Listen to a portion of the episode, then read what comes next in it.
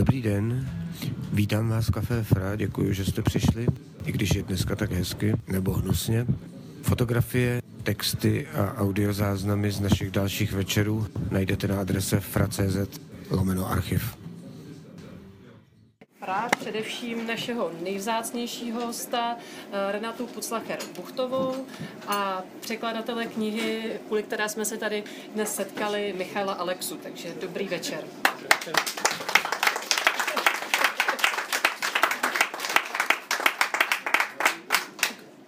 Jenom ještě dodám, že eh, Renata přijela na pozvání Polského institutu v Praze a kdybyste se chtěli dozvědět, jaké krásné akce ještě pořádáme v tomto měsíci nebo v příštím měsíci, tak tamhle je program na baru, který si samozřejmě můžete vzít. Eh, my jsme, ne, bar ne, jenom program, omlouvám se. Ani barmanku, jenom program. Tak. My s Renatou už uh, jsme se setkali při mnoha skvělých akcích, uh, ať na polském měsíci autorského čtení v Brně, nebo kdysi dávno s Olgou Tokarčukovou v Brně a v Uherském hradišti. Uh, ale ještě nikdy jsem neměla tu čest, abych uváděla její autorský večer, takže jsem moc ráda, že to je naše poprvé při téhle příležitosti. A, a s takovouhle skvělou knihou. I když je mi trochu líto, že zároveň v kavárně Fra, která je určená především pro básnická čtení. Vlastně Renata jako básnířka nevystupuje především se svojí poezí, ale třeba to ještě někdy napravíme. Uvidíme. A je to tedy kniha, která zároveň ale nějakou poezii obsahuje, takže k tomu se taky možná ještě dostaneme. Myslím si, že eh, skoro všichni zde přítomní Renatu znají, ale kdyby ji náhodou někdo neznal, tak kromě toho, co už zaznělo, bych eh, ráda dodala, tedy kromě toho, že je básnířka především, tak je to také skvělá překladatelka. Je to člověk, který bych řekla, žije divadlem. Já nevím, ne, nenašla jsem slovo, protože uh, slovo autorka dramatických textů nebo autorka scénářů mi přijde vlastně neúplně hezké a vždycky mi přišlo, že tím divadlem spíše žije než cokoliv jiného. Takže takhle jsem to chtěla nějak popsat. Já se a... žiju i za divadlem, protože v Českém Těšení mám divadlo za domem, takže dá se říct ano. symbolicky. Eh, a zároveň je to i polonistka, která vychovala řadu studentů a někteří jsou tady přítomní, takže na Masarykově univerzitě v Brně eh, šíří dobré jméno polské literatury a polského jazyka, eh, za co jsme taky všichni velmi rádi. Ehm, já myslím, že pro Renatu víc než všechny tady ty, uh, ta slova, která zazněla o tom, že je překladatelka a básnířka, uh, že je pro ní mnohem charakterističtější to, že ona některá místa sama utváří. Ať už je to právě to Brno, které jsem zmínila, to znamená, že ona tam vytváří atmosféru, kdy přijíždějí tam skvělí básníci, kdy tam studenti rádi studují a kdy tam uh, se koná celá řada polsko-českých kulturních akcí. Ať už je to Těšín, kde působila v divadle, uh, kde právě vznikla kavárna Avion znovu. Ať, jsou to, ať je to třeba Broumov, který naposledy oživila tady s přítomným Hradovanem Lipusem a dalšími nadšenci. Takže uh, myslím si, že to je člověk, který především utváří místa, která mají nějakého ducha a srdce, což je opravdu věc, která se nepodaří jen tak někomu. A jsem moc rád, že k tomu třeba pomohl právě i její, jeden z jejich studentů, Michal Alexa, který převedl uh, do češtiny uh, knihu uh, v kavárně Avion, která není. My se tedy setkáváme v kavárně Fra, která je. A moje první otázka by mířila ke knize protože když jsme tuhle tu událost propagovali různými kanály a mimo jiné samozřejmě i na Facebooku, tak se tam ozval jeden hlas, nevím, jestli je tady ten uh, člověk přítomný, ale každopádně to byla otázka, co to je za knihu.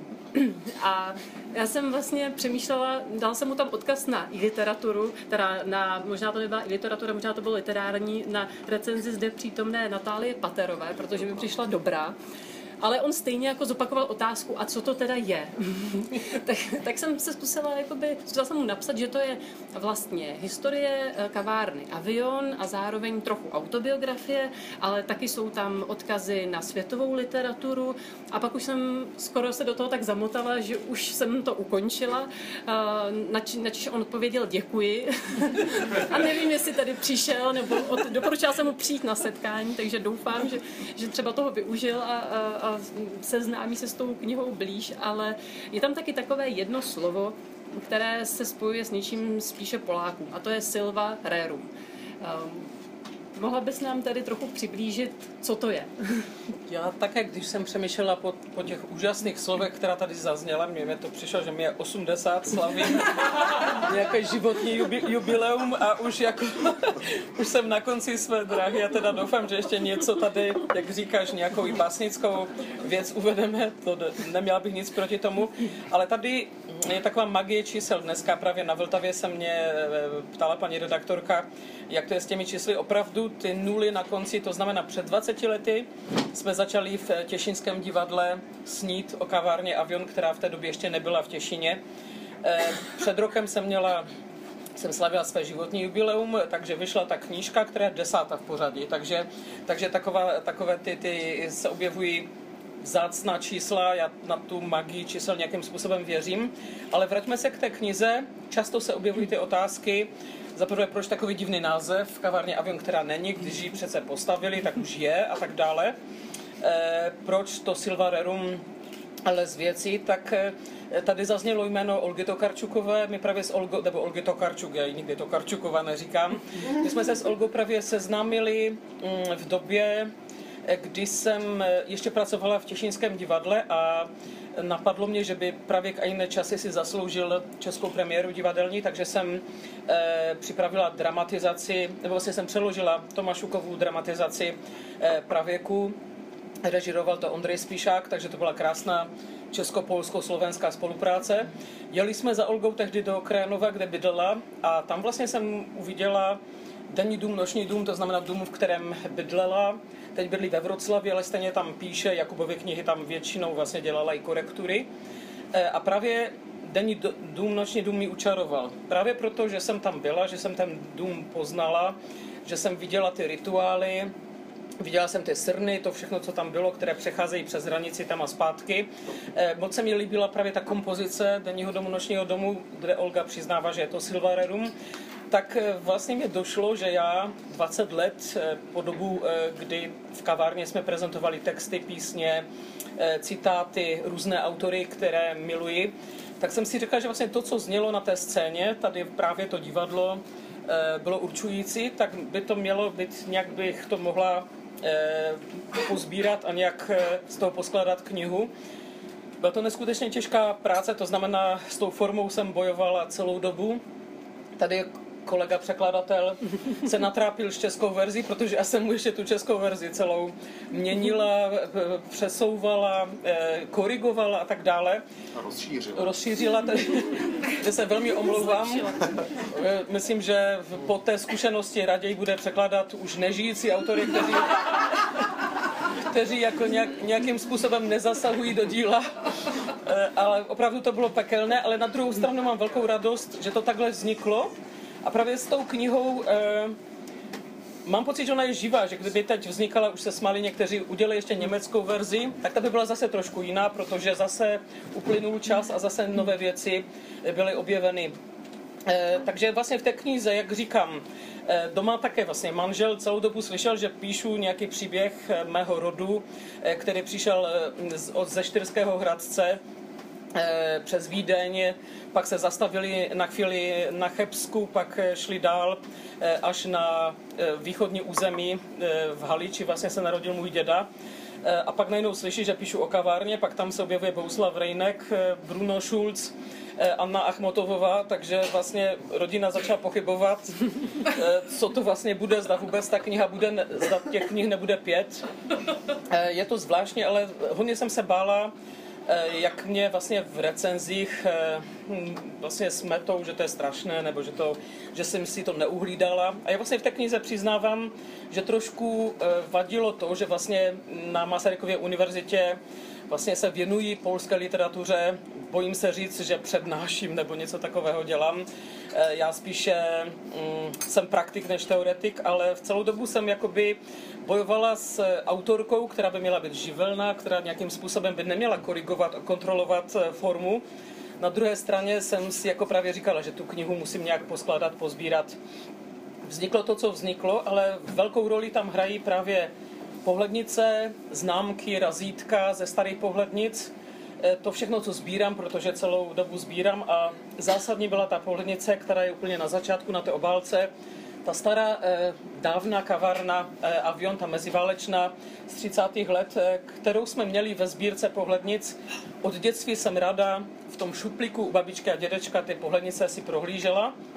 A na jedné z nich byla kavárna Avion, z 30. let eh, a jelikož jsem žila polovinu svého života jsem vlastně prožila v hraničním městě, eh, tak jsme přes ten most eh, družby, si hlavní most, jsme chodili tam a zpátky za babičkou do Polska a zase a vlastně jsem si uvědomila, že jako dítě tu kavárnu jsem vlastně nikdy neviděla. Byly tam stromy, byly, byla tam tráva u toho mostu, kavárna tam nebyla. Takže ta magie se určitě objevila.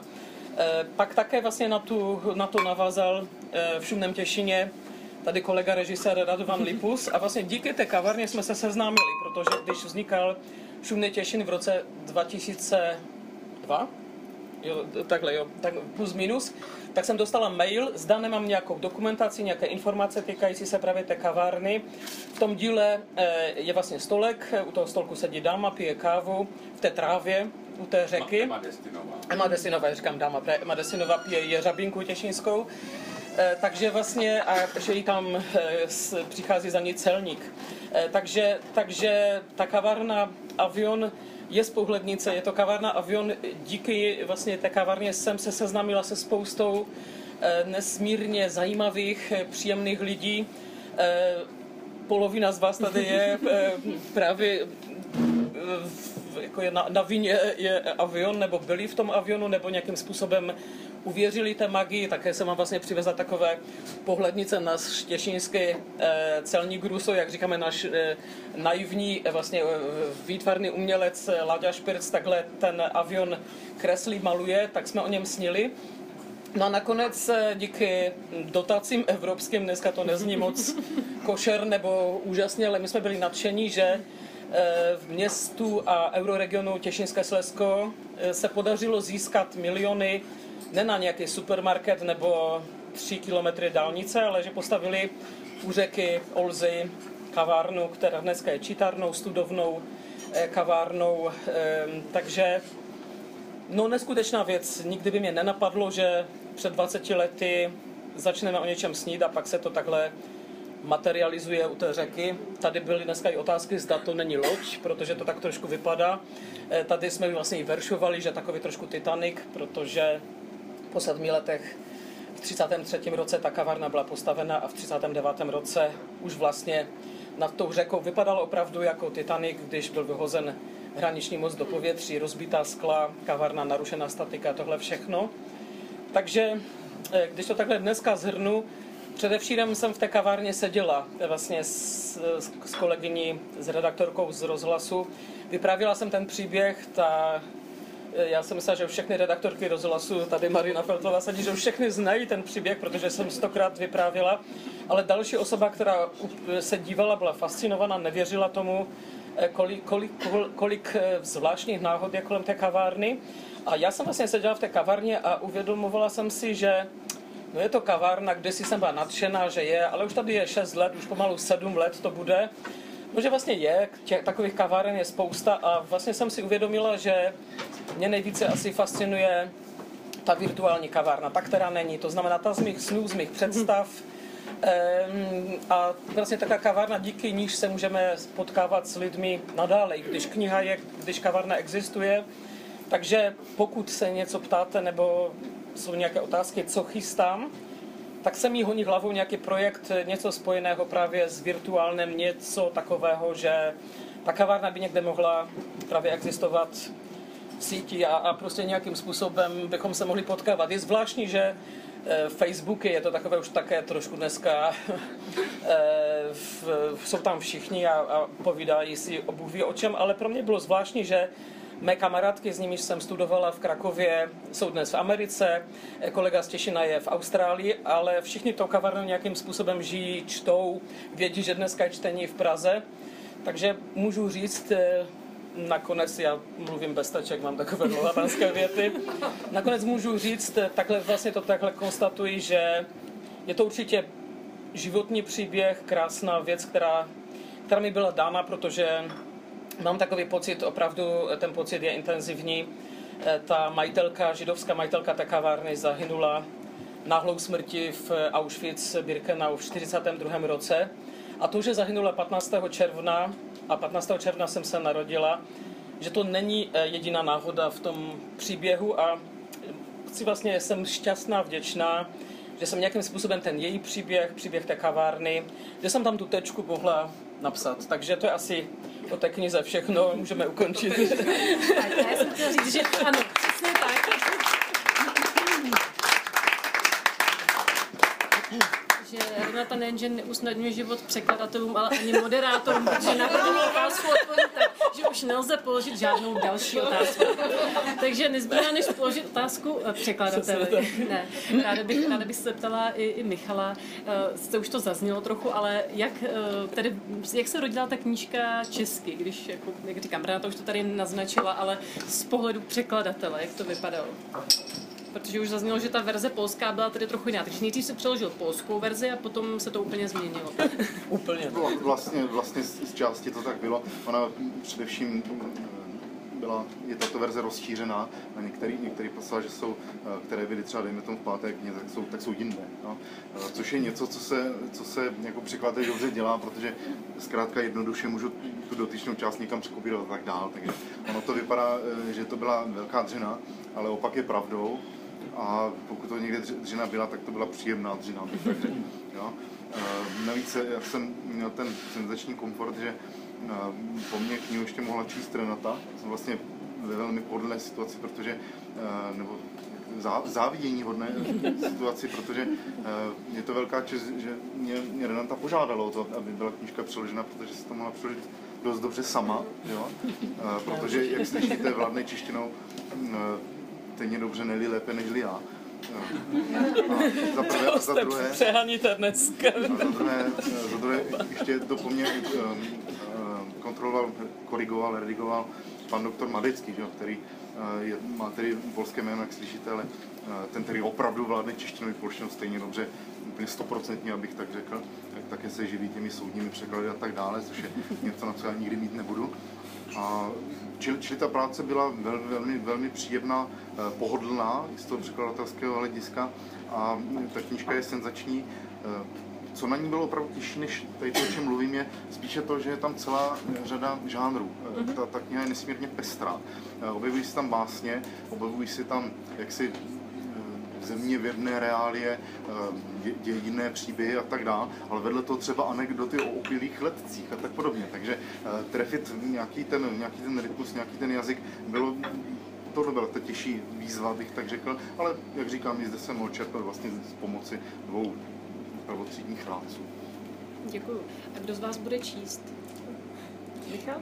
Nebo ty? Já jenom abych tady řekla, že tady zaznělo taková slova jako Eh, o tom vládnutí češtinou. Určitě bych si to nepřeložila sama do češtiny, protože tady se celou dobu snažím eh, nemluvit s krátkým zobákem, což se mi pochopitelně nedaří ještě v Praze. Už v prvním obchodě jsem zjistila, že mi nerozumí prodavačka. Tady vlastně Natálie tomu také vlastně, že rozumí, že přijíždíme ze Slezska, Prajska a tak dále a se tady občas cítíme zvláštně. Ale to, ne, to absolutně nevadí, ale spíše to byl ten komfort a tady musím opravdu pochválit to tady zní jak nějaký večírek přátel, kteří se tady vzájemně, ale opravdu Michal, eh, jak tady. zaznělo, že byl mým studentem eh, vlastně na polonistice v Brně a od, eh, vlastně poprvé se mě stalo v životě mém polonistickém, že na překladatelském semináři se objeví už v prvním ročníku student, který není z Těšinského Slezska, tady zdravím kolegy z Těšinského Slezska, tam sedí celá enklava, ale prostě Brňák, který opravdu tu polštinu jakože nezná, takže to je velký výkon, že za prvé objevil se tam od začátku, bylo vidět, že překladání ho baví, že má talent a navíc chodil se sbírkou Adama Zagajevského, něco už měl přeloženo, nějak jsem poradila také, co se týče některých věcí, také jsme korigovali, e, pomáhali si, radili a tak dále. A také, což, což mě baví, a tady zaznělo, že ráda mm, něco pořádám nějakým způsobem. Já především ráda spojuji lidi nějakým způsobem, přátelé mých přátel jsou mými přáteli, takže dneska tady polovinu vlastně s většinou z vás se znám právě díky tomu. Eh, a právě jsem využil svých známostí vlastně krakovských, eh, toho, že můj kamarád vlastně z krakovských studií eh, Vojtek Bonovič pracuje ve znaku, takže nakonec to dopadlo tak, že Michal vlastně přeložil Zagerského básně, vyšel výbor básnický, setkali se s panem autorem, takže pro mě krásná věc, měla jsem velkou radost. A také jsem vlastně jistým způsobem, ta kniha docela dlouho vznikala, ty překlady eh, už dávno, dávno byly hotové, ale stále jsem čekala, ať už konečně skončí to studium a to nevypadá, že prostě eh, studenti u mě pracují zadarmo a to tak nevypadá a já jim dávám za úkol, pře, eh, překladají knihy. Tady musím říct, jako, že spolek Avion zaplatil překladateli, to, to nebylo a tak...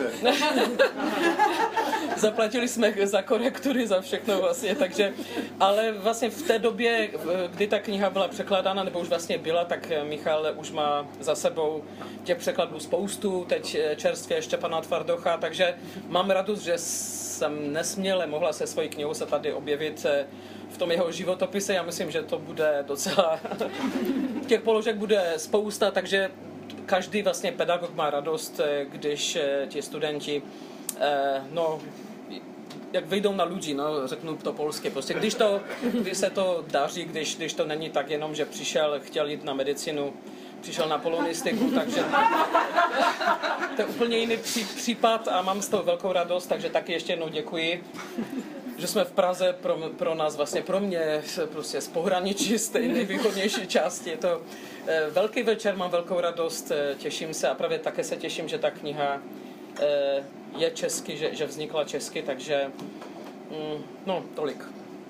Tak já zopakuju otázku, jestli bude číst Michal nebo ty. No určitě, určitě překladatel, já už tady jsem zněla už dlouho. Já se tam, zda tuto pasáž uvedeš, nebo mám rovnou číst?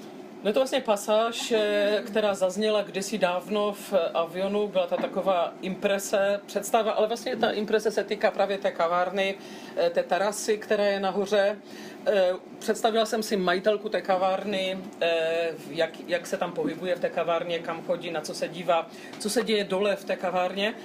A právě úžasná věc, co se týče té české verze, to není jenom, že jsem e, něco doplnila, ale když vyšla polská kniha, tak se v kavárně Avion objevila paní z Bohumína, eh, paní Eva Škutová, pokud si dobře vzpomínám, že je tady i napsána v té knize, a přinesla fotografii, říká, že mm, našla ji právě v albu své babičky.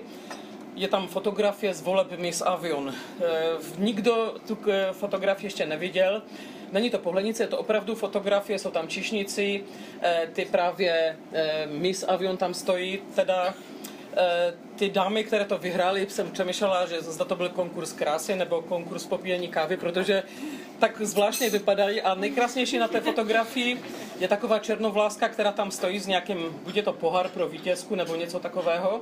A mám pocit, že je to mm, jedna z vnuček paní Wiesnerové, protože pravnučky vlastně nám přivezly několik fotografií a já už trošku mám, eh, už je trošku poznávám ty, ty rysy té, té rodiny, takže krásná věc, eh, není nic krásnějšího, než ta možnost poprvé nějakou takhle fotografii publikovat, takže do toho textu jsem ještě dopsala dvě věty o volbách Miss Avion.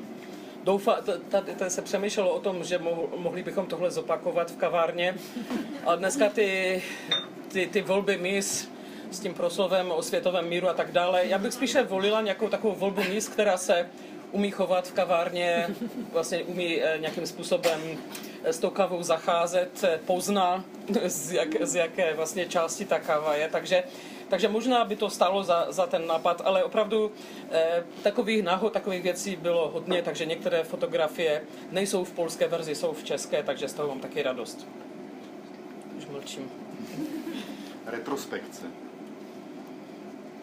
Vrátit se ještě jednou na ten most, podívat se dolů na řeku Polzu a spatřit záblesk. To někdo zrovna otevřel prosklené dveře na vyhlídkovou terasu kavárny Avion. Její majitelka tam stojí v tmavomodrých šatech a dívá se na starý těšín za řekou. Číšník pomalu kráčí po schodech s šálkem kávy na stříbrném podnosu. Objednal si místní promítač, který horlivě listuje nejnovějším číslem filmového magazínu, v něm píšou o, píšou o fenoménu nazývaném King Kong a o novém tanečním páru Ginger a Fred, který zrovna dobil Ameriku. Přes most vydou dva místní pašeráci, jako vystřižení z němých grotesek a někdo je napjatě sleduje skrz okno kavárny. Jejich poslední zastavení bude u černé dřevěné budky na konci mostu. Dříve tam první Ital v Těšíně prodával zmrzlinu. Dnes tato budka připomíná varovně vstyčený prst. Pozor, celní kontrola. Těšínská specialité dale maison. Tento most nespojuje, vůbec rozděluje. V přízemí kavárny právě skončily volby Miss Avion. Publikum tleská a šťastné laureátky pozují před objektivem fotografii. Černovlasá vnučka Rozálie Wiesnerové se tváří spokojeně a dává pokyn pianistovi. Ten začíná hrát sentimentální těšínské tango a najednou i na mostě tančí páry, jako v písničce o mostu v Avignonu, kterou si pamatuju z dětství. Sir Le Pont d'Avignon. Proto se bude v uších kolem jdoucích už navždy proplétat daleký francouzský Avignon s místním židovským avionem. A v tom zdaleka slyším zvonek tramvaje, která zmizela z tohoto města, když je rozdělili na dvě poloviny, jako narozeninový dort. A v koutku duše cítím, že i já budu za sebou pálit mosty, že i já zmizím z tohoto města. Jako ta tramvaj, jako ta kavárna a její židovská majitelka, jako další místní, nemístný ženský element. Byla a není. Zůstala atmosféra, slaná chuť na rtech a zapomenutá vůně.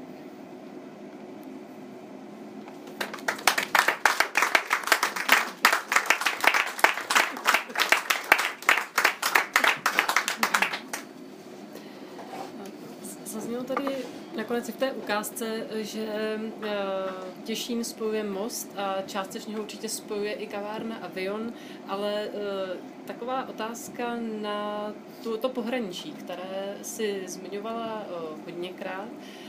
Cestuješ mezi Polskem a Čechami především, nebo Sleskem, mezi Brnem, mezi Těšínem, byla se dlouho v Krakově, v Broumov nakonec byl taky takovou výzvou, jak se vypořádat eh, s hranicemi. Eh, jak se v tobě jako v básnířce a v autorce právě pere eh, ten český, polský prvek a jak je těžké se s tím vyrovnat. Jestli třeba právě ta kniha nebyla takovým nějakým pokusem o, to, o tohle všechno zpracovat. Zcela určitě. Nějakým způsobem vždy pro mě to psaní bylo druhem terapie. Často se říká, že člověk píše tu první, ten první verš v básni a už si vlastně odpovídá. Já jsem si vždy odpovídala nějaké otázky, to znamená, já už jsem to měla vyřešeno, když tu báseň jsem dopsala eh, stále častěji, protože přece jenom už mám nažito. Přemýšlím, jestli to má smysl publikovat ty další věci, že vlastně opravdu je to pro mě terapie a si ještě s tím obtěžovat čtenáře. Říkám deset knih, jako mě by fakt stačilo. Opravdu to říkám bez nějaké, není to koketerie, není to nějaký z mé strany. Mám pocit, že tím avionem jsem uzavřela určitě tu epochu těch otázek, eh, eh, právě eh, když jsem hledal odpovědi na to, kdo jsem, protože popisuju tam své dětství. Přiznávám, že když jsem mm, připravovala tu českou verzi, musela jsem se znova vrátit k těm textům a znovu jsem prožila to, co jsem prožívala, když jsem to psala v té polské verzi. Občas opravdu se přiznávám především v těch momentech, eh, a tady vlastně i Lucce děkuji za krásnou recenzi a vlastně tam Lucka vlastně podotýká, že ta knižka je velmi intimní, což mě trošku zarazilo ze začátku, protože já jsem, co se týče mého osobního života, hodně placha, mm, určitě vlastně ani na těch sociálních sítích nemám manželovo jméno, dceru, ctím tohle všechno, jsem v tomhle opravdu eh, tajnůstkářka, ale tady opra- pochopila jsem, co tam je vlastně hodně intimní, to znamená, popisuji tam své dětství, právě tu malou holčičku eh, z toho města, eh, to pískoviště, kde české děti mi nadávaly. Já jsem nerozuměla česky, protože jsme doma mluvili, doma mluvili polsky, do dneška vlastně mluvíme v nářečí, ale polsky. Takže v údiv moje dcera byla nejlepší v Brně ve třídě z češtiny a přitom paní učitelka, když uslyšela, že doma česky nemluvíme, tak tam malem omdlela. Takže to je vlastně trošku vysvětlení toho, v jakém světě my žijeme, ale doporučuji to všem bilingvní děti opravdu. E, zdá se nám ze začátku, že jsme postiženi nějakým způsobem, ale opravdu e, asi to dává ten odstup nebo dovolí to nějakým způsobem e, nedůvěřujeme tak jazyku asi. Já, já nejsem takhle bilingvní, jak právě náš kolega polonista Roman Madecký. Přece jenom tam ta polština je dominantní, já stále ještě přemýšlím polsky. Eh, v češtině si stále hlídám ř a tyhle věci. Ale to dětství bylo docela kruté. Tady právě přátelé znají příběh z, z polské školky, eh, který jsem také vlastně vyprávěla. Pro mě to byl krutý příběh, to znamená, když jsem zlobila, měli jsme právě polské oddělení a pak tam byl ještě, no už se tady smějou, ale to, pro mě to bylo fakt tak pláči, že za trest, když jsem zlobila na tom polském oddělení, tak jsem musela spát odpoledne na tom českém oddělení. Což pochopitelně zní zábavně, anekdoticky, ale pro mě to bylo něco neskutečného. Já jsem si připadala opravdu, jako by mě, jako ve vyhnanství, jako mezi cizími, takže tam asi ten ten pocit eh, vznikal, eh, pak jsem to pochopila naštěstí právě díky četbě eh, těch spisovatelů, kteří také žili v takovém prostředí. Co vám říkali, jako? Prosím. Když budeš zlobit, půjdeš k Čechům. Budu, budu k Čechům, ano. Dneska sedím v Praze v kavárně Fra a, čtu, a mluvím česky. Zlobila jsi Zlobila jsem. Dej za trest. Takže to jsou ty, jo, ty příběhy z pohraničí jsou právě takové, takže eh, a právě stále vysvětlovat, jako myslím, že vy tady na, v Praze, v Brně opravdu nemusíte vysvětlovat, odkud se tu vzal, tak jako eh, mám sousedky v Brně, které říkají děcko ve vio, jo, a tváří se, že jsou velké bohemistky a, a tají se mě, odkud jsem a stále, stále ty dotazy, proč to mám někomu vysvětlovat.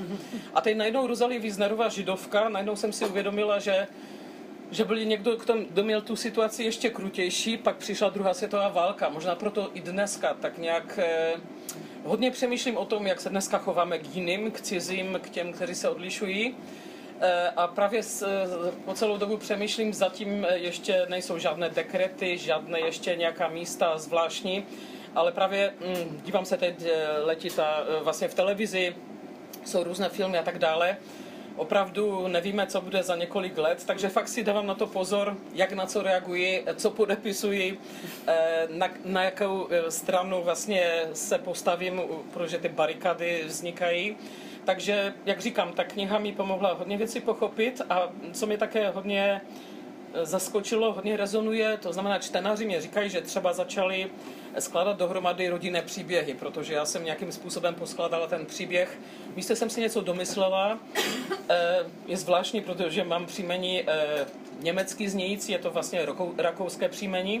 Mě nikdy nenapadlo, že můj dědeček mohl znát, nebo mohl vládnout Němčinou. Přitom můj pradědeček se určitě německy mluvil. Eh, dědečku vlastně bratr chodil do německé školy právě tam v Haliči. Eh, takže tohle jsem všechno vlastně musel dohledat, eh, vysvětlit. A také jistým způsobem jsem komunikovala i s těmi, kteří někde stále s námi jsou. Já tomu věřím, že, že život nekončí takhle, že, že nějakým způsobem ty nějaké signály nebo nějakým způsobem nějaké napovědy byly. Takže takže já jsem fakt vděčná, že, že, že byla ta možnost, jsem vděčná, to také by mělo zaznít polským institucím, to znamená polský generální konzulát eh, vlastně získal prostředky, eh, finanční prostředky, aby ta kniha se mohla objevit, což taky není eh, časté, že prostě záleží polské instituci, aby něco se objevilo v češtině. Ještě jak tady zaznělo, jak to cítím Polka, Češka, tak je to zvláštní, protože já jsem vlastně tím, že jsem polskou básničkou, která žije v České republice, tak vlastně neexistuju ani tam, ani tady. Jsem stále nějakým způsobem menšinová, nějakým způsobem rozkročená, opravdu ta řeka Olza, symbolická řeka. Stále mám pocit, nebo vlastně jsem si říkala, že mé indiánské jméno je ta, která stojí na mostě. Takže taková místa i vyhledávám. Právě jsem, jsme se nedávno vrátili z Gracu, ze Štyrského Hradce, protože odtamtud pocházíme z Mariboru. To jsou stále města, kde je prostě řeka, most. Eh, byli jsme společně vlastně v Gerlitz s Gořelci. Eh, Broumov vlastně nemá tu řeku, ale zase klášter a zahrada. Je tam ten most, eh, vlastně taky jsem to popsala, vlastně spojující to staré s tím novým. Takže asi, asi jo, asi jsem fakt opravdu ta, která někteří jsou, že se narodí prostě v krásné zahradě, nebo někteří se narodí na poušti. Já jsem se narodila ve městě, které je, bylo rozděleno a stále jistým způsobem je rozdělené, protože eh, no Češi to spíše mají. Co já půjdu do Polska, co já tam jim nerozumím a mi tam nechutná, pak jdou, chutná jim, rozumějí, ale právě stále nějakým způsobem asi to, že jsem se tam narodila, asi mi bylo souzeno, že budu tím spojovatelem, tím právě člověkem, který ty ruce na dvě strany eh, jakoby no, jako nějakým způsobem spojuje, než že by nějakým způsobem eh, se snažil rozdělovat nějakým způsobem. Neumím se nikdy postavit na jednu stranu, ještě především, především když je to strana, kde je, je většina a ta většina křičí. Takže jsem jistým způsobem celoživotně menšinová. Tak asi i tím, že jsem básníčkou, tím, že jsem ženou, to je tady nějaké, už, už tady to tady už to je taková podezřelá půda, ale jistým způsobem eh, právě asi proto tvořím. Já jsem šťastná právě, že tvořím, protože eh, no právě jistým způsobem i to, že můžu takhle jít mezi lidi s tím, co vlastně vzniklo, je pro mě, opravdu je to, je to, no, je to štěstí.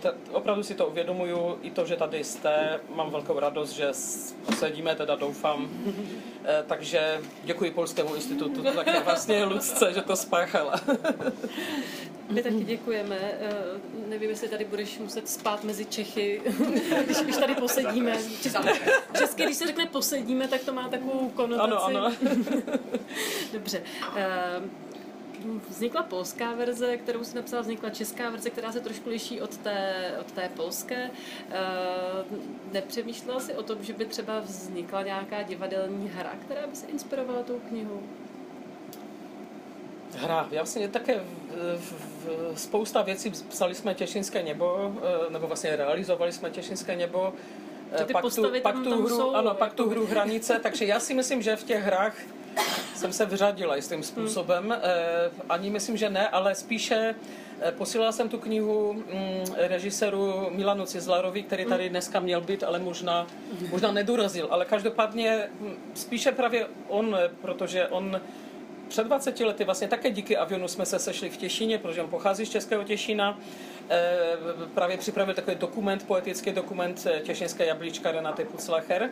A já jsem po 20 letech poslal tu knihu a byl absolutně fascinován, protože psal, že je šťastný, že pochází z Těšina a že objevuje spoustu věcí, o kterých nevěděl.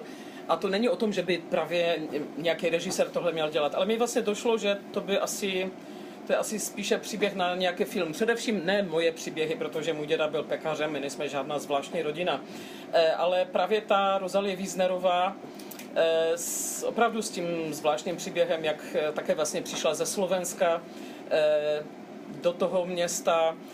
Právě se rozhodla, že, že koupí pozemek u řeky, kde byl po celou dobu zajezdní hostinec, takže takový genius loci tam existoval. A to, že opravdu v tom roce 1933 otevře kavárnu, tam už tam se už prostě Hitler chystal ke svému hrůznému pochodu a stále jakoby nějakým způsobem eh, ta 30. léta mám pocit, že se to všechno vrací, což pro mě No, mám z toho hrůzu, protože jsem to takhle prožila s tou hrdinkou, eh, četla jsem ty dokumenty, tyhle všechny věci eh, týkající se právě Rozalie Wiesnerové, její rodiny, to, že zahynula v Auschwitz-Birkenau se svojí dcerou, zetěm, vnoučaty, takže to byla mnohogenerační záležitost, zkušenost že utíkala z toho Těšina ve voze, pod, ně, pod prostě to pravnučka takhle si vzpomíná, že to byl vůz pod nějakým dřevem schovaná. A ještě navíc to, že se to tak propojilo s Brnem, že vlastně i to Brno mi bylo souzeno, protože eh, najednou jsem, jsem díky vlastně těm dokumentům pravnučky objevila, že architekt kavárny Avion studoval v Brně, dokonce chodil po stejných chodbách, jako my jsme chodili, z lékařská fakulta, bývalá lékařská fakulta, to je dávna německá technika, my jsme tam jako polonista několik let pracovali, že vlastně Fuchsův avion, v něm jsem poprvé, když jsem byla poprvé v Brně, tam jsem vlastně přespala a díky tomu avionu brněnskému mě došlo, že vlastně v Těšně tež nějaký avion byl a pak zjišťuju, že Michal Maximilian Scher, právě architekt kavárny Avion, eh, vlastně Fuchs byl jeho mistrem, že, že ho znal, že studoval. Tak to jsou takové zvláštní věci, okolnosti a než jsem přijela do Prahy, tak také vlastně popisuju tady, jak vlastně Brno je kavárenským městem. Eh, Turek Ahmed vlastně v Brně tu kavu vařil ještě dříve, než eh, vznikly v Praze kavárny a teď před několika dny vlastně objevili v Brně šálek, eh, eh, právě kávový šálek právě z doby Turka Achmeda. Tak si říkám, no to je úžasné, to řeknu v Brně. Budeme o tom ještě hodinu vyprávět, protože jsme s Radovanem Kavarenští povaleči. Už mi právě řekla kolegyně redaktorka, že to je blbost, že jsme povaleči, my jsme moc akční na to, na to povalečství, že to jako se nehodí takhle říkat. Eh, ale právě ty, ty, ty kavarenské příběhy, tu, že jsme tady v kavárně, eh, No, nějak, nějak jsem zabloudila, že? Nějak jsem odbočila od toho, na co se ptala. Ale právě, že nějakým způsobem ta káva tohle všechno nějakým způsobem spojila. Právě i ten, ten avion, ten příběh toho architekta, já takhle vlastně jsem nedokončila, že i ten Michal Maximilian Scher pocházel také ze Slovenska, slovenský žid, eh, také jsem jezdila po jeho stopách. Celá jeho rodina vlastně zahynula během druhé světové války on se zachránil, takže to jsou ještě věci. Trošku jsem byl takovou eh, badatelkou u příležitosti té knihy, protože eh, dohledala jsem věci, které nenašli těšinští historikové, takže to bylo také úžasné dobrodružství. Abychom tady neseděli jako na divadle a nepovídali si jenom my, eh, určitě někdo z vás by se chtěl Renaty na něco zeptat, takže myslím si, že by teď už byla úplně nejvhodnější příležitost k tomu, aby ty otázky začaly se objevovat i z publika, nebo třeba někdo má svůj názor na knihu, kterou jistě řada z vás četla, takže určitě budeme rádi, když už se nějaká otázka objeví. Slyšíte nás právě přesto tam vzadu, jako, že jo? Mohl byste něco říct k historii té kavárny, takový outline, že ona byla, ano, ano. nebyla, ano. pak zase byla.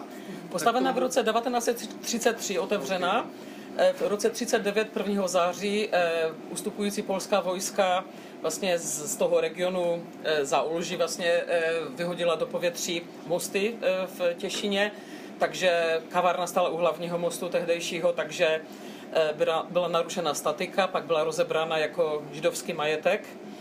No a posléze tam u té řeky nebylo nic, byly tam vlastně, byla tam celnice, stále te, te, jakoby to místo vnímám jako takové místo, kde byly hraniční závory, kde stály pánové se zbraní, kde právě také, co bylo zvláštní, maminka říká, nezastavuj se na tom mostu, protože si nás budou všímat, jako Bůh ví, co tam děláme.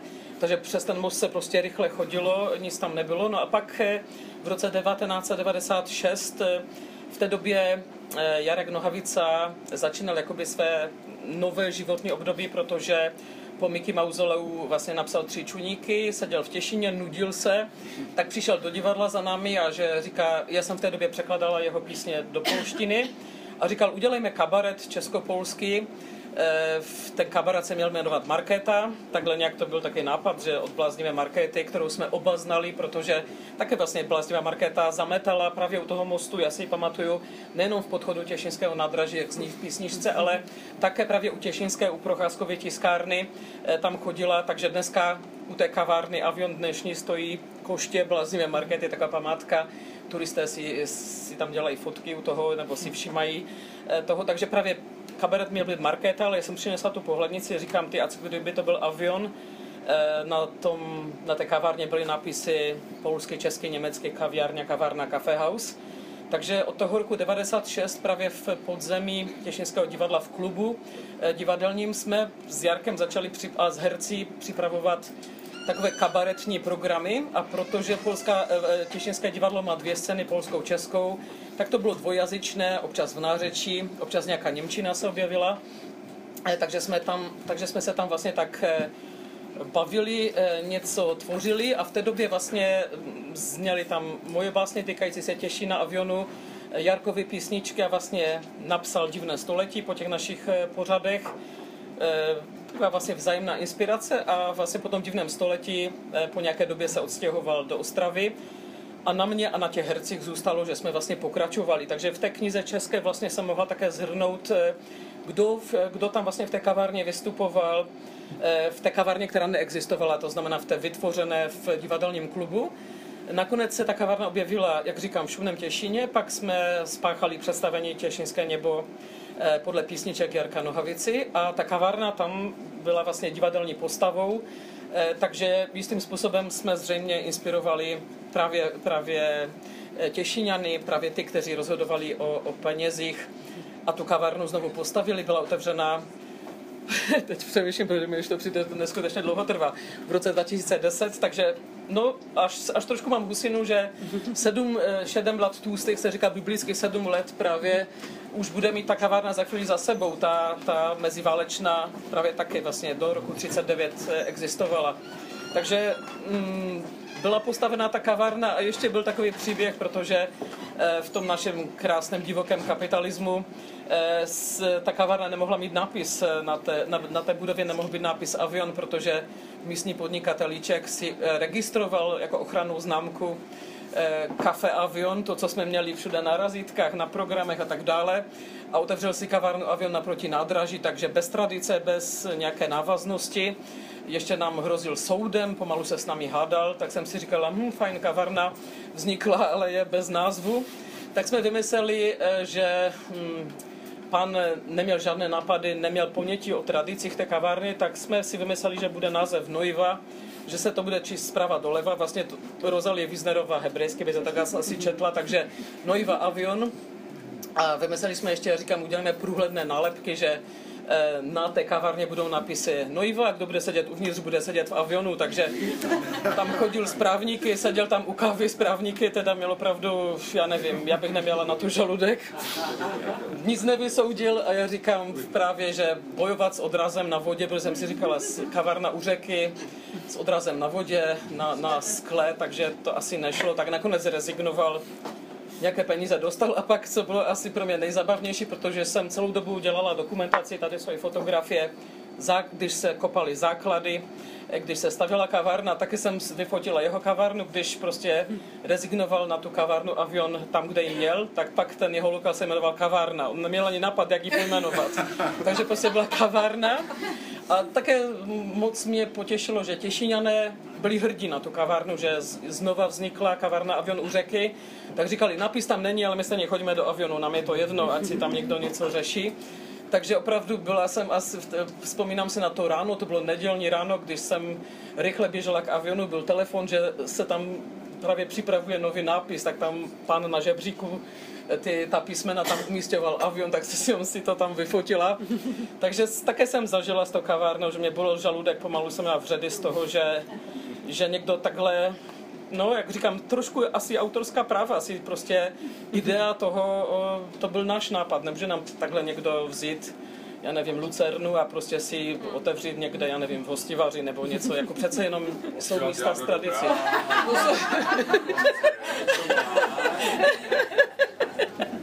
Já neznám jiné čtvrtí, jenom tu vaši. tak v průhonicích. No, vidíš. Takže víceméně takový je příběh, jako právě dneska ta kavárna už žije svým životem, eh, je, je hodně zajímavé ještě takhle, protože také mě architekti přizvali, abych připravila ideový scénář nebo ideovou eh, vlastně eh, toho interiéru, jak by ta kavárna měla uvnitř vypadat, aby měla nějaký příběh, aby to nebyl prostě nějaké takové místo, jakých je spousta, takže eh, jsou tam boxy, je tam, právě jsou takové plišové, plišové sedačky, sedačky vidíte stoly, na stolech jsou básničky, které jsem tam psala o každé z těch postav, jim jsou věnovány ty boxy, takže je box Bláznivé markéty, Rozalie Viznarové židovky, Posledního celníka a Pašeráka. Právě u toho okna kde opravdu ti pašeráci sedávali a dívali se na most, kdo, kdo právě pašuje nebo něco nosí. No a pak také místních pověstí a legend, protože v Těšině Ondraž a Juraš chodili na trh, to, to víme z, z pověstí, opravdu Ondraž zbojník existoval, takže tam chodili, byla tam černá kněžna na zámku, měli jsme tam vodníky, kteří opravdu seděli u řeky, dědové na to vzpomínají, takže právě, aby trošku ta kavárna měla příběh, no a pochopitelně Jarek Nohavica zpívá eh, ve své písni Až budu starým mužem, že až budu starým mužem, budu svoje místo mít u okna kavárny Avion. Tak také vlastně, když jsem viděla ty plány architekta, tak jsem hledala místo, kde právě je možno pozorovat řeku, takže vzadu té kavárny je místo koutek starého muže, eh, který také trvala jsem na tom, že by tam měl být nábytek z 30. let, takže jsem seděla na nejmenovaném eh, serveru Aukro.cz a kupovala jsem starý nábytek, takže máme tam opravdu čtyři luxusní židle z, fab, eh, z fabriky, chci říkat, z, právě z, z továrny, z továrny bratři, právě z, ano, z továrny bratři Konu, která, která tam byla.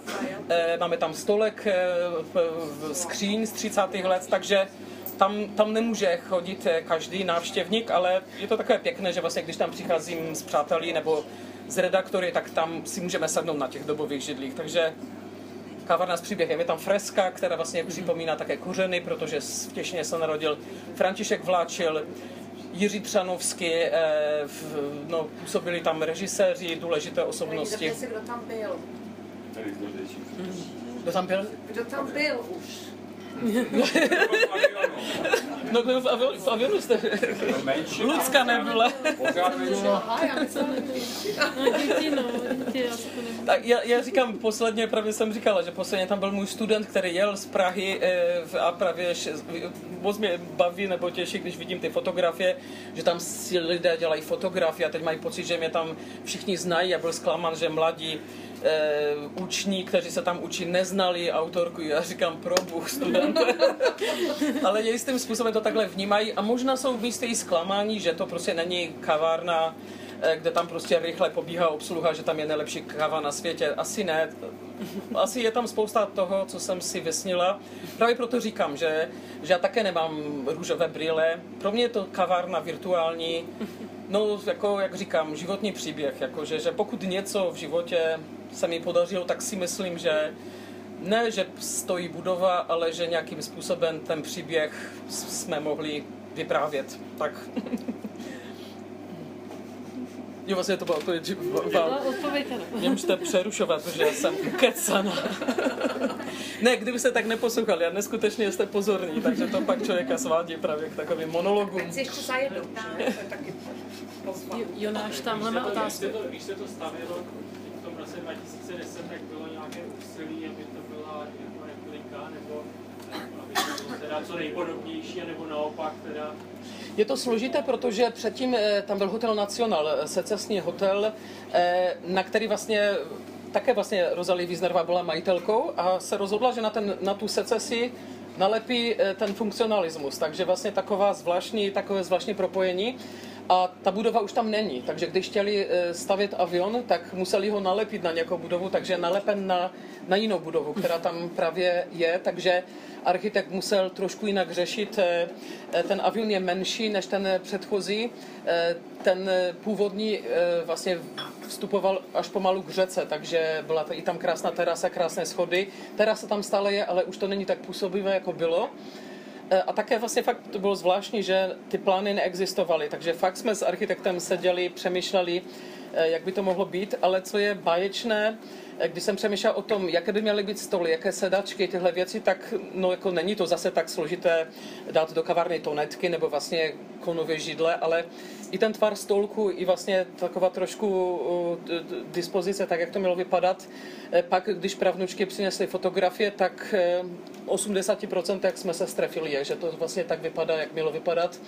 A co je úplně nejba, nejbáječnější, že přicházejí turisté nebo přijíždějí sednou si tam a říkají, aha, takže to je ta kavárna z 30. let, jakože třeba jim nedojde, že ona tam je 6 let, jakože nějakým způsobem ta atmosféra, možná když je takový zimní den, jak jsem tam právě byla, smog a tohle všechno, tak to mi teda, neměla jsem ten pocit, ale měli jsme tam spoustu večerů, vlastně jsme se účastnili, Jonáš byl vlastně také, Michal, čtení a tak dále. Když se tam ještě zastřou okna, když je tam prostě vidět na druhé straně zamecký vrch, když eh, je tam opravdu, eh, lidé sedí prostě jako pěny, tak je opravdu úžasně. Opravdu se tam tak, eh, je to, je to tam příjemné.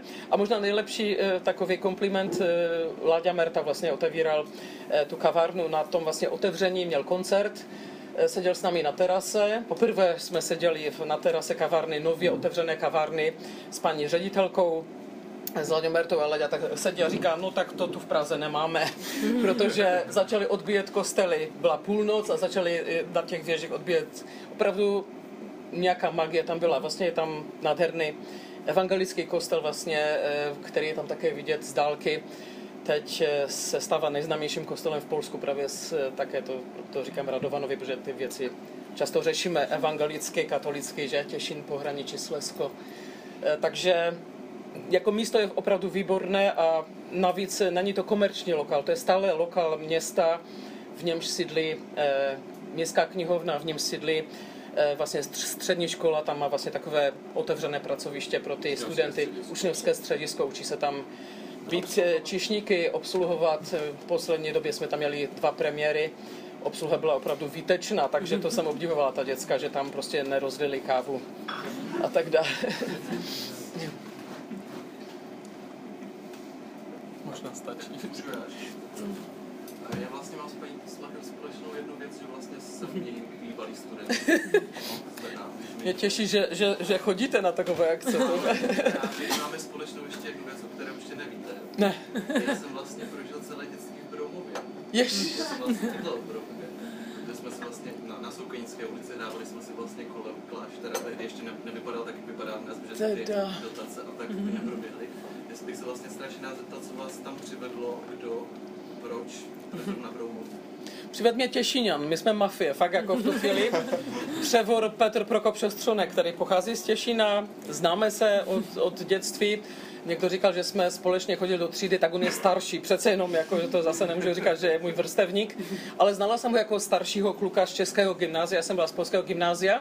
A právě také vlastně tady je Radovan svědkem, že Převor chodil na představení Těšinského neba, které se tady hrálo v rámci Vyšehraní na, byl nadšen a vlastně on, eh, když eh, Bromov chtěl připravit představení eh, k, právě k tomu znovu otevření té, té, té rekonstruované části kláštera, tak právě pan Jan Školník, tamnější demiurg, který tohle všechno dělá, pácha, dělá tam nádherné koncerty, zpívají mu tam přední operní pěvci, hudebníci v rámci právě koncertů, které se tam konají a on měl nápad, že v klášterní zahradě znovu postavit dřevník, který tam kdysi byl, že to bude scéna dřevník. No a byli jsme tam vlastně jako taková návštěva, dali nám oranžové vesty, ještě Olga Tokarčuk tady s námi byla. Chodili jsme po tom staveništi, vypadali jsme jak kontrola z Evropské unie. A, jo, a byla tam díra v zemi a Honza říkal, tady bude za rok scéna, no a Renata nám napíše hru a, ra, a, Radovan, a Radovan to bude režírovat. Takže my jsme blázni, my jsme do toho šli a mě fascinovalo na tom, že píšu pro, pro scénu, která není. Takže, pro díru v zemi. Takže eh, právě proto a jak říkám, mm, bylo fascinující, že mi Broumovsko mi učarovalo, já jsem znala předtím právě Kotlína Kůckou, právě tu druhou část, kde, kde na té polské straně žije Olga. Eh, tu českou jsem neznala, my jsme tam jenom projížděli, mě ani nenapadlo, že tam je prostě nějaký takový eh, klášter, ale to, že Převor je z Těšina, že ho známe, eh, měl dneska být, ale má hosty, také by tady byl vzácným hostem. No a to, že Jan Školník je tak úžasný, že vlastně já jsem se poprvé cítila jako trošku taková scenáristka, která přijíždí, má hotel, může si tady chodit, dostává knihy a jenom píš, píš, píš a, a čerpej, čerpej. Chodil jsem po hřbitovech, první hrob, který jsem objevil objevila, eh, byl na něm nápis Adelheid Šultesova, uviděl jsem Adelheid a říkám, a je to tady, František Vlačil z Těšina. Tady Adelheid, už jsem měla příběh, takže spousta takových věcí. Prošla jsem všechny, celou tu skupinu broumovských kostelů, které jsou fascinující. Eh, takže no to místo má, tam je genius loci opravdu neskutečný, že? A, tak a co bylo ještě krásné, že jsme dali dohromady herce z různých eh, měst, z různých divadel a ve skrze jsou to všechno naši kamarádi, eh, takže eh, ty zkoušky, my jsme vlastně Radovan naskoušel za 14 dnů, udělal představení po deseti dnech říkal, že možná bude jenom první část, že to nestihneme, takže bylo to opravdu hektické. My jsme bydleli v klášteře, protože tam lze teď bydlet, je tam dům hostů ale vzpomínáme na to opravdu, jako zažila jsem si prostě své mnižské období. Já mám pocit, že opravdu bych ve stáří bych klidně mohla žít v klášteře, opravdu. Eh, a my jsme tam byli slušní, jako umělci, kteří tam nepaří v těch celách. My jsme opravdu každý v té své celé eh, spal, prostě museli jsme se vyspat, protože byly zkoušky druhý den, měnili jsme, škrtali jsme, takže No všichni vzpomínáme, jsme opravdu velká broumovská rodina, takže tady zdravíme. Marie Iliašenko přijela také vlastně na představení, protože je vlastně z, ona kousek vlastně z Polisa nad vlastně. No, že, že, takže, takže spousta zase lidí se prostě na nás nabalovalo, že právě odtamtud eh, Aneta Langerová, teď vlastně pro ní překladám písničku, tak chce přijet, protože má spoustu přátel z Broumovska, takže super, fakt, jako si říkám, že Eh, vlastně předtím jsme také objev, neobjevili, ale vlastně Denní dům, Noční dům jsem naps, vlastně napsala dramatizaci románu Olgy Tokarčukové. Uváděli jsme to v české premiéře v Uherském hradišti. Další takové krásné místo, eh, úplně jiná část také. To tam všechno tak krásně rezonuje. Takže v Praze jsem nedělala nic, v Brně vlastně taky nic, jako mě, a miluju pohraničí, no musím uznat. Bych nikdo ve školce nestrašil. Já bych měl ještě dotaz. Pražská kavárna Union, byla taková meka umělců a tak, zanikla asi ve stejné době jako Avion, měla eh, číšníka Pateru, což byl takový kmotr všech chudých umělců, dávali jim černou kávu zadarmo, nebo prostě na duch, a který nikdy nedostal. Jestli podobná postava byla i v, tom avionu, jestli tam, byl nějaká, jestli tam byla nějaká osobnost mezi tím personálem, která by to tvořila mimo ty majitel. když, jsme, když jsem psal vlastně scénář Těšinského neba, tak Radovan říkal, hledej nějaké příběhy z novin, takové nějaké zajímavosti, aby tam byly. E, a já jsem našla ve Sleských novinách, ale to nebylo z Těšina, že e, byl vlastně e, Černoch byl čišníkem v nějaké kavárně a že děti eh, se mohly toho čišníka dotýkat, eh, vlastně to zadarmo a jiní museli zaplatit a takové různé věci. Tak nás to hodně pobavilo, jakože to takové nepobavilo z rasistických důvodů, to bych, si ne, ne, bych se neodvážila říct, ale spíše eh, z dětství si pamatuju horníky, kteří opravdu právě s těmi černými, s těma černýma očima, někteří ještě nebyli, já nevím, jestli to bylo, že se museli kompletně umít, nebo, nebo to už... Prosím? To nešlo umít. Nešlo to umít vlastně, takže to byli naši sleští Černoši, takže tu postavu toho černošského čišníka jsme do toho avionu scénického vlastně dali. A nejvíce nás bavilo, když pak pan starosta města v televizi říká, že ta kavárna má velké tradice a také vlastně jsme tady měli černovského eh, čišníka, takže jsme hodně tolerantní město, židovská majitelka, černoch čišník, takže možná tohle, že jsme vlastně utvářeli městské legendy. Ten tam byl, ten tam pracoval. Nebyl, to byl, z ně, to byl myslím z Glivic eh, právě, že jsem to našla v glivickém tisku, ale tak jsme toho nějak tak jako přestěhovali do Těšína, takže ta postava do dneška mnozí Těšňané říkají, že babička opravdu opravdu se tam jako chodila na to pána podívat, jako jo, že... Radku, jestli můžu také poprosit, že Radovan tohle, řekni větu třeba o avionu, protože, no takhle. Báseň. Luzka, Luzka říká, Radovanovi řekni, jakože, uh, No, také si byl od začátku, jako jak ty to vnímáš, že ten avion je, možná ta káva tam není nejlepší, přece jenom si znalec té kávy, takže, takže to je o něčem jiném, ale možná o tom geniu loci, nebo... No ne, tak František Patera ústa veškerá byl jediný, že jo, to nebylo jako taková figura není, ani ve Slávii taková figura není, jo, tam ani zástěra a tak dále, jako, jako takový člověk, jako byl Patera v Unionce prostě není.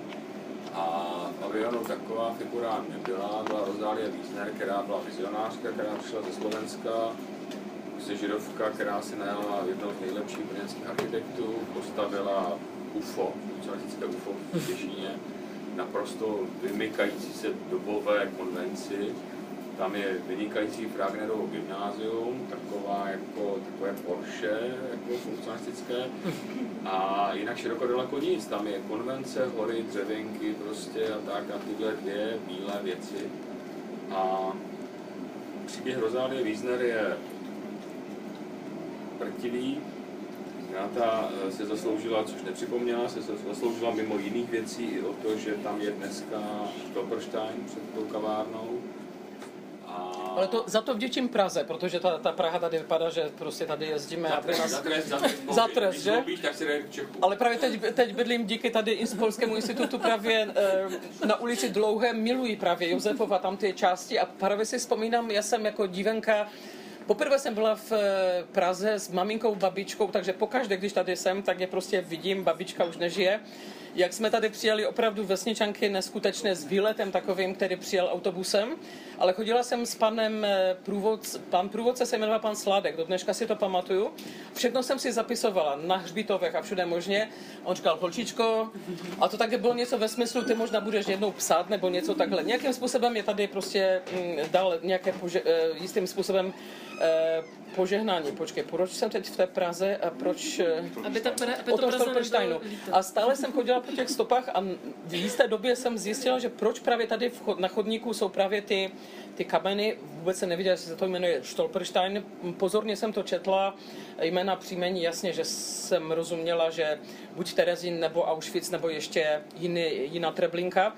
No a pak se mi také stalo, že když už avion eh, byl postaven, eh, tak jsem sedla na nějaké lavičce, na té lavičce byly noviny, jako by tam na mě čekali, otevřela jsem ty noviny a vidím tam tu kostku právě s tím napisem a je napsáno Stolperstein. Takže Google, dohledala jsem právě to združení Stolperstein v Praze a požádala jsem je eh, jménem města, protože město musí povolit, aby na tomto pozemku byl umístěn tento Stolperstein.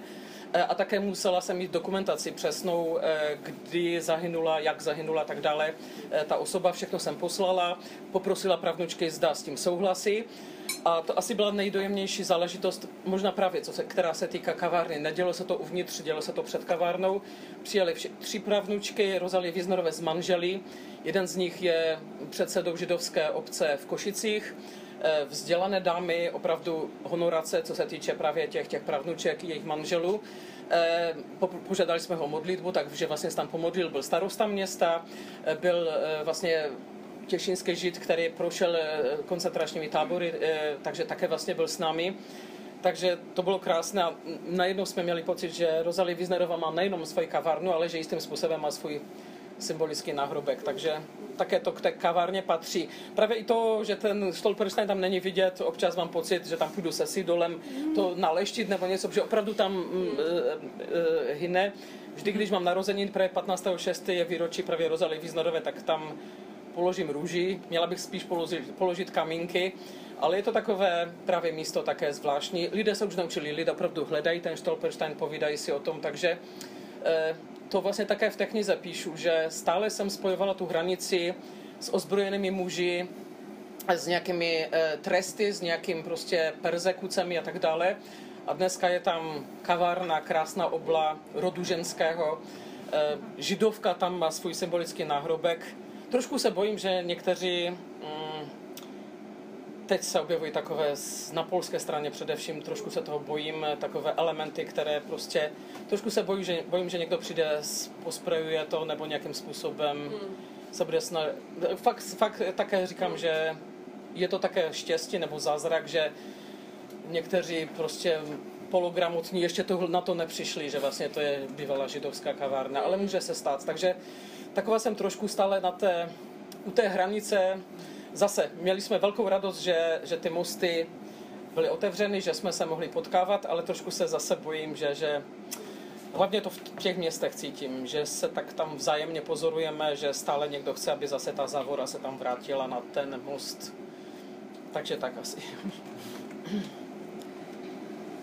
Je kavárna avion je zázrak, jo, protože to je slovo, které se stalo tělem si pamatuju jednak, že Renata měla tuhle tu úžasnou iniciativu kabaret nebo ty večery, které dělali s Jarkem eh, v Těšíně a už to mělo nějakou zavedenou dramaturgii, už to nějak existovalo a na tom místě, kde ta kavárna Avion stála, byla prostě náletová zeleň a, a tráva, odpadky a takové, jako, taková, takové zbytečné místo. A lahve v travě. Takové nemísto. A my jsme, jsme tam do Češů těším, tak tam David Bávra s Blankou Putkovou, která hrála tu eh, Emu Destinovou, tak tam seděli u takového kavárenského stolečku, který měl desku jako ta eh, deska, nebo ta, ta značka Slo, Sol. Eh, a byl tam číšník František Šec, který přinášel žabinku.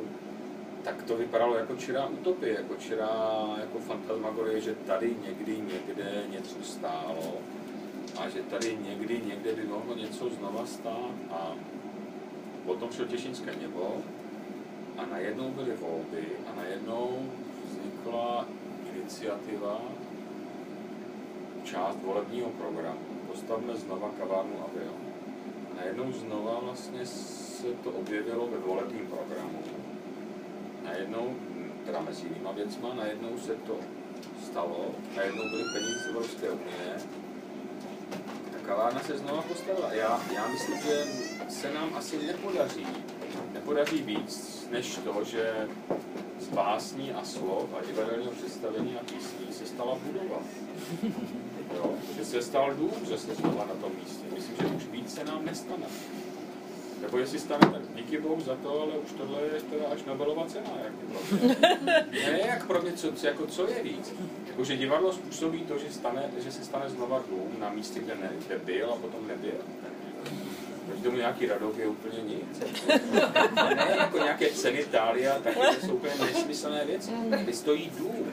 Tady stojí dům a v tom domě jsou lidi a čtou se tam věci a zpívá se tam a čte se tam, no to je prostě věc, co dělat. Já mám rad, to radost, že tam, mám radost, že tam jako by lidé jistým způsobem kultivují, že ti mladí, pra, mladí učni se nějakým způsobem, jakoby tam jsou chudáci, trošku to je cirkus občas, jak se tam chodí s těmi tácky a, a takhle toto, ale právě na těch večerech opravdu vidím někde lidi, které bych s- na poetickém večeru neviděla třeba v tomto městě. I když zase jsou takový, že tam jim vadí... Tam hlá. Jo, jako, já jsem viděl Těšínské nebe a když tak Kristo o tom povídáte, tak kdybyste hráli v Těšínském divadle cool dramatiku, tak by tam nic nestálo. No? Ale Těšinské nebo bylo, bylo plánováno pro 10 repríz, jakože 5 repríz česká scéna, 5 repríz polská scéna a nazdar hotovo. Protože se to bude hrát nevím kolik let. 102, Šel no a je 120 v Praze něco 120 repríz. To nikdo nepočítal, ten plán takhle. Těšín má jednu vlastnost. Já jsem kdysi dávno viděl, představení na skle malované v Těšínském ano. divadle. To. A viděl jsem 18 inscenací, různých teda. A těšínské eh, představení eh, na skle malované bylo daleko nejlepší. A krásné bylo ještě, jak, já jenom mluvím o tom, co to divadlo, jako divadlo má sílu, nebo i televizi, dobrá. Tak eh, když byl pohřeb paní eh, choreografky Těšínského, eh, pardon, skle malované. eh, myslím, Františka, manželky Františka, režiséra, který tam byl Korduly? Eli Kordulové. Kordulové, tak jako ta obrovská síla v tom divadle, já jsem říkal, to bylo nej, nejkrásnější divadlo, co jsem viděl, raket, ona to představení milovala, tak už to vystupovala. A vpravo vedle rakve byli Poláci z polského divadla, vlevo českého divadla a střídali se a pouštěli k tomu Písničky muziku a já vím, jestli jsi tam nebyla, Byla. eh, muziku z na skle malované a bylo to nejkrásnější divadlo, to bylo lidské. V okamžiku, to divadlo jenom píše, nebo dělá to, že všechno je špatně, všechno je drtivé, všechno je zbytečné, tak vlastně nic jiného nevznikne. Tak to je hezké, že jste tak na to narazili, že a díky tomu ta kavárna taky vznikla. Měli by se na tom lidé, i dramaturgové a divadelníci, někteří zamyslet. Jak je to s tím festivalem Českém divadelním? Nebo nějaký festival na hranici. Na hranici pak byl bez hranic a teď už, no. A to je jako co? To je jaké osud? Už tak. Jo. už nemá tu úroveň, Hlavně nejsou ty dotace, které byly, tak je vlastně, no, že, že. Ještě jsem se chtěla zeptat, když se tady, mluvilo, když se tady vzpomínala ta paní, Židovka, s těmi, že ty z Těžka- z Českého Těšína. Já, já jsem tak jako trošku v literatuře narazila, že oni byli většinou, že odcházeli do toho tábora Grossrosen, jo, a z Grossrosen do, do Osvětimi, nebo tak nějak to bylo. Je, je to, To bylo právě území třetí říše, že to nebyl protektorát, Ano, takže ano, právě ano, proto, ano, jako, to no, no, jako raj. ano, ano, right, takže, no. Alt-right. jak? Alt-right. Alt-right, jakože Aha. stará říše.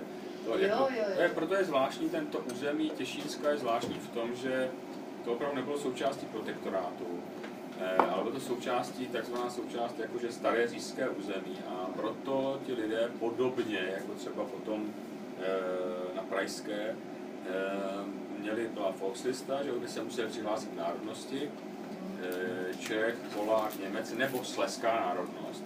A spousta těch lidí si myslela, že tím, že si zvolí sleskou národnost, tak se z toho jako vyvážou a, a vyřeší to. Jo. A to byla taková finta, taková past. Když zvolím sleskou národnost, tak vlastně nejsem ani Čech, ani Polák, ani Němec a jsem Slezan. No jo, jenomže oni říkají, ano, jste Slezan. A to byla drtivá většina kteří jsou Slezaní. Je Fajn, Slezani jsou stará součást říše a do Wehrmachtu. Či automaticky. Automaticky prostě, ano, tam, tam jako to byla taková jako přestupní stanice, jako Slezská národnost rovná se Německá. Jo, a Wehrmacht. Také se... Tomto Těšínsko, no, vždycky jako Těšínský ten blok je eh, rakouský. že? Rakouský. Rakouský a samozřejmě tam byli Poláci, byli tam Češi, těch Němců tam bylo dost, ale nebyla to dominantní, jako, jako ano, v té pruské části Ručínsko, tak tam jich bylo víc, ale Těšínsko bylo opravdu polsko-české, česko-polsko-židovské, těch Němců tam byla jako elitní vrstva. Hlavně ve větších městech, že vlastně, no. Ale nebyla to většina, byla to většina. Tak já myslím, že už se nám to, že už se nám to hezky začíná rozvíjet tady v kuloárech, takže v těch kuloárech můžeme pokračovat, a- ale stejně ještě jednou eh, v tovařistvě vzájemné adoraci poděkujeme Renatě Puclacher a Michalovi Alexovi za ten skvělý večer a všem, že jste přišli. Ještě udělám malou pozvánku na tenhle čtvrtek, kdyby eh, těch eh, skvělých žen, které dnes zazněly, jejich jména zazněla, tak kdyby vám to nebylo málo, nebo chtěli byste ještě pokračovat v takových polských programech v tomhle týdnu, tak v kavárně, v knihovně Václava Havla, ne, kavárna je tady, takže v knihovně Václava Havla ve čtvrtek eh, bude program, který se nazývá Dizent podle žen. Přijede eh, velmi vážená paní z Polska, paní Zofia Romaševská, což je opravdu eh, legenda dizentu. Eh, Jejím českým partnerem, respektive partnerkou, bude Petruška Šustrová. Je to k výročí Charty 77, ale trochu jinýma očima, protože Chartu 77 eh, inspirovala jedna polská iniciativa, která se jmenuje KOR, byl to výbor na obranu dělníků eh, a opravdu to byl jeden z těch inspiračních zdrojů Charty. Eh, Abychom to výročí chtěli připomenout trošku jinak, ne právě těma mužskýma očima, ale očima žen, které v tom dizentu působily, bylo jich hodně a potom vlastně po roce 89 trošku zmizely. Takže bude od pěti projekce filmu Solidari- Solidárnost vedle kobět, Solidarita podle žen, na ten spíš polský kontext a, a potom se trochu dostaneme k tomu českému kontextu. Takže srdečně zvu ještě na čtvrtek a velké poděkování. Moc vám děkuji, opravdu úžasné publikum, děkuji.